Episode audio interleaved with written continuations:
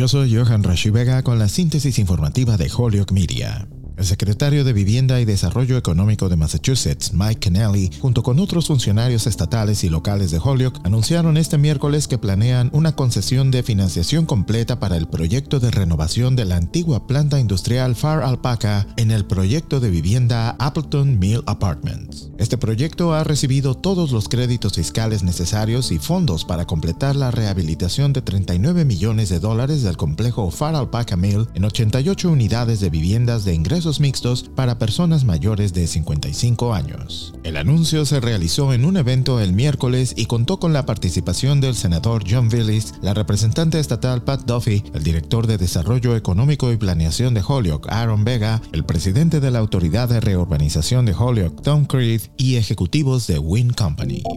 En otras informaciones, el Senado de Massachusetts dejó constancia de su apoyo a la adopción permanente de las asignaciones de voto de la era de COVID, como la votación anticipada ampliada y la votación por correo, y también adoptó políticas como el registro el mismo día que van más allá de los cambios realizados para dar cabida a las elecciones durante una pandemia. El proyecto de ley fue aprobado el miércoles por 36 a 3 a lo largo de las líneas partidistas después de que los demócratas rechazaron una alternativa que los senadores republicanos nos ofrecieron para abordar muchos de los mismos problemas. Con las opciones de votación anticipada y por correo implementadas el año pasado, se emitieron más de 3 millones y medio de votos en las elecciones del 3 de noviembre, superando el récord anterior del estado con casi 300 mil votos y representando aproximadamente el 76% de participación, dijo la oficina del secretario de Estado William Galvin. Yo soy Johan Rashi Vega y esta fue la síntesis informativa de Holyoke Media a través de WHMP.